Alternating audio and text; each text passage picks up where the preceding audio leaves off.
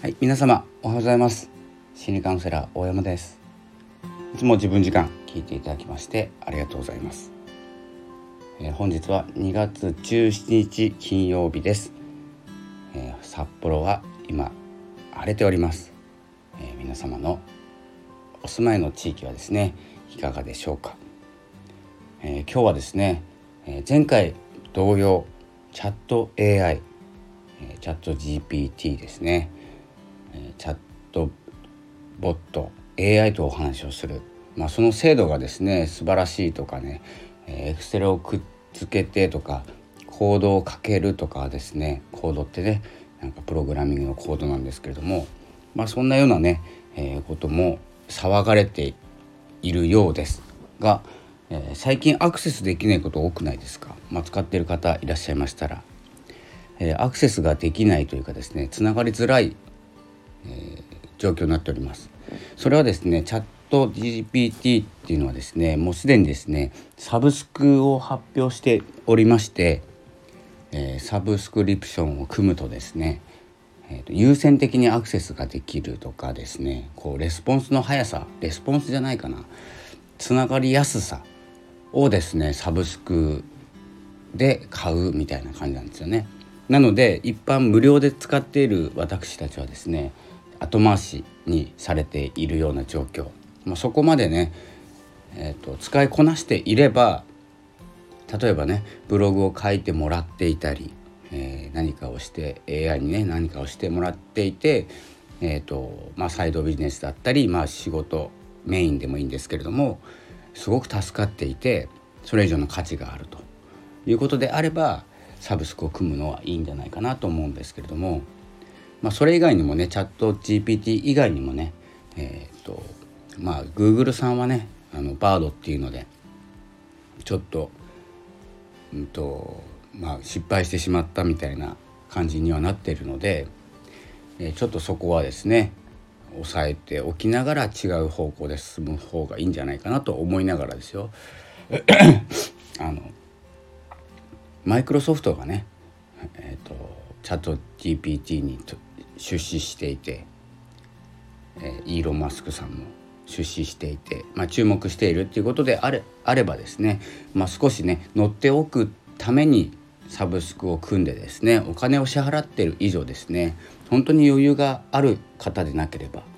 おそらく使うようになるんですよサブスク組むと。でえっ、ー、とまあ月いくらぐらいですかね、えー、ちょっともうサイト閉じちゃったので忘れちゃったんですけど1,000円ぐらいですかね980円とか、まあ、それぐらいで、まあ、1ヶ月使えるということで、えー、このね勉強もそうだし学び、えー、僕がそうなんですけれども結構おはお金を支払うと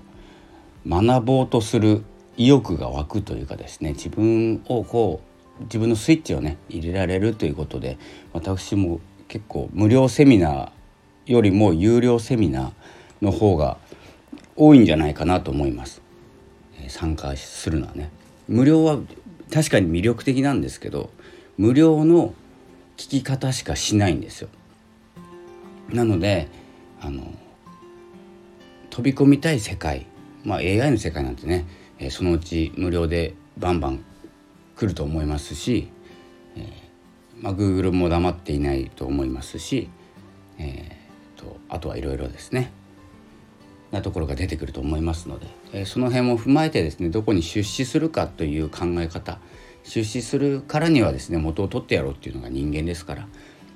少なからずこう動くんですよ。なので、えー、そういうところをですね、えー、自分を奮い立たせるために、えー、例えばその AI チャット GPT にちょっと出資をして頑張っていただこうという意味でですね、あとは応援するっていうことも含めて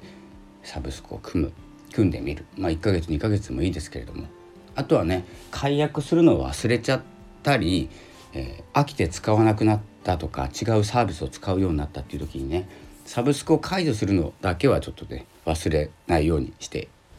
え、いただきたいというかですねしましょうということですね。とはいえなんですけど、えーとまあ、僕はですね無料で使いたい派なので最初はね、えー、まあ無料で使っていくしアクセスできなければアクセスしないっていうですねジャッジをしますで他のことしますなのであんまり触ってないというかですねチャット GPT とあとは自動生成 AI 自動生成画像ですね。テキストのキーワードを入れて画像を作っていただく、えー、ミッドジャーニーとか、えーと、あとはいろいろなサービスがあるんですけど昨日見つけたキャンバでもできるんですね。キャンバって結構おなじみなんですけれども昔からあって。まあ昔から使ってるんですけど。ただちょっと使い、うんと何て言うんですかね。スタイル的にあんまりおしゃれじゃないなって思っているのであんま使ってなかったんですけど。まあおしゃれとかね僕には分かんないんですけどなんかこうスタイリッシュじゃないなっていうのがあってあとは連携連携してるんだけどなんか連携しづらいとか、えー、テキストの形があんまり良くないとかね、えー、デフォルトのねでいじるところが多くてあんまり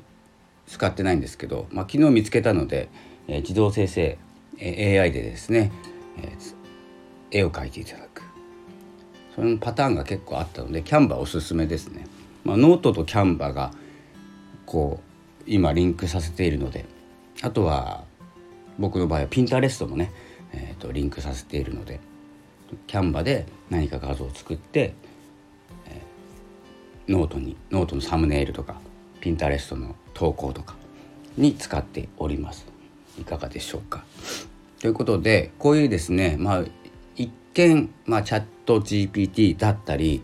えー、今お話ししたノートというですねブログを書くブログのような、えー、記事を書くプラットフォームだったりピンタレストっていう SNS 未来を見る SNS 未来を見るっていうかね未来を表すっていうのかな、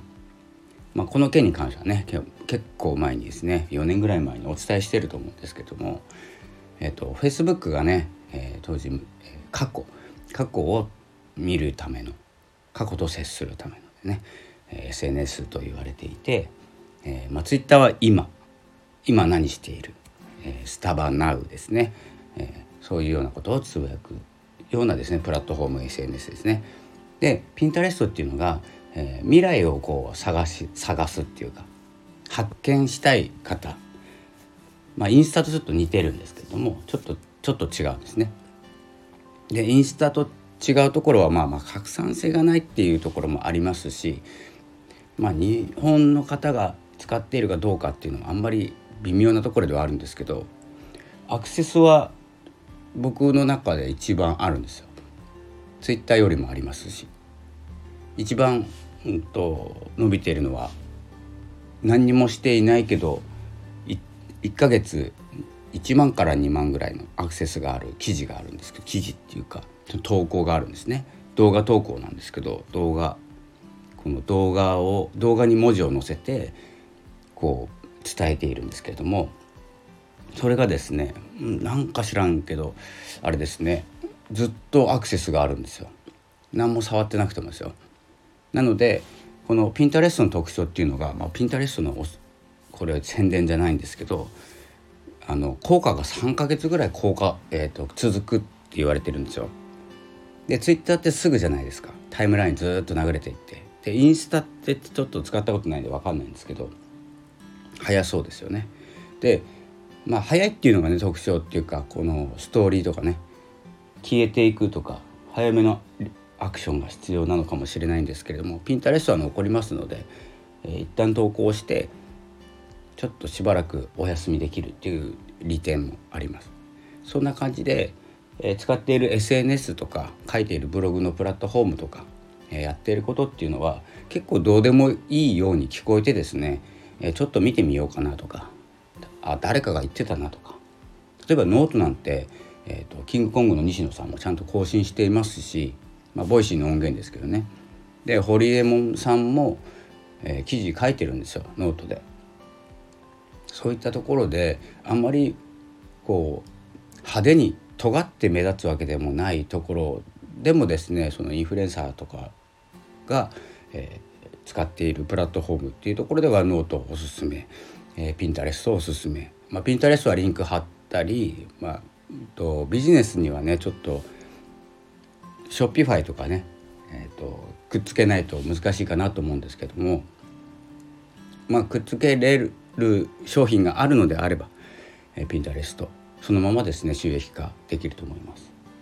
えー、そんな感じで、えー、ノートあとは、まあ、 stand.fm こうやって撮ってますけれども、えー、ポッドキャストも撮っていきますし Pinterest で更新もしていきますということで、えー、こういうですねこう、まあ何、何なんてことないこう一般人の一般人の私がですね発信をしている方法を聞くとですね何かヒントになるんじゃないかなと思ってですねまあやっている方はねあの全然ヒントにも何にもならないと思うんですけれどもどっかでねその例えばノートピンタレストポッドキャストスタンド FM、えー、こういったところがですね何かのアップデートをしたとかですね、まあ、技術的に何か進化を届けたとかですねそういうことを、え、言い出した時にですね思い出して使えるようになればですね一回使っとけばすぐ使えるのでそういった意味でもですね、えー、誰かが使っている。まあ結構多いじゃないですか。数が多いんで、まあ、SNS は少ないですけれどもブログを書くプラットフォームなんて数多くあってどれにしようかなとか今の環境じゃちょっとつまんないなと思った時にですねちょっと思い出して書いてみるとか、えー、というのもですね誰も書いていないプラットフォームってあんまりないんで、まあ、僕はサブスタックっていうニュースレターのねウェブレターの方もやってるんですけれどもまあほぼいないですね日本の方は。なのでまあ楽ですねやってないですけど最近。そんな感じでえー、今日はですね、まあ、チャット GPT、まあ、使うのも使わないのもどっちでもいいんですけれどもしかも便利だと言われてもですねそんなに便利ではないんですよ実際は。あの便利な人もいるんですけどおそらくほとんどの人便利じゃないと思うんですよ。なんですけれども慣れておく触れておくっていうのがすごく大事なんじゃないかなと思うんですよね。でこれからどんどん進化していきますしいきなりねチャット GPT チャット AI っていう今から始まったことじゃないんですけれども前からあったんですけどね今盛り上がってるってことは、えー、何かがあるということなので少し触ってみてちょっと文字を入力してみて、えー、どんな返しが来るのかとかねいろいろ探ってみる、えー、っていうのもですね、えー、一つなんじゃないかなと思っております。えー、では2月17日2月2本目ぐらいですかね3本目ですか2本目ぐらいだと思いますけれども、えー、この辺で終了したいと思います。今日ねあのまあ日付をねちゃんと言ってるんですけれども2月17日金曜日今日はねでもこれね収録だったら、まあ、いつ撮ってるか分かんないため撮りしているかもしれない、えー、ということもあってですね、えー、今日のですね朝のニュースは日銀の新総裁のお話でしたね。ということで、まあ、ちゃんとねね今日撮ってますっていうことをですね言いながらえ次はポッドキャストを撮っていきたいと思います、えー、このスタンド FM だけツイッターで告知しております。まあなぜかは分かりませんがちょっと気が向くので、えー、そんなわけで、えー、10分超えてしまいました。いつものように長くなってしまいましたが、えー、今日も素晴らしい一日になるように、え過ごしていきましょう。それではさようなら。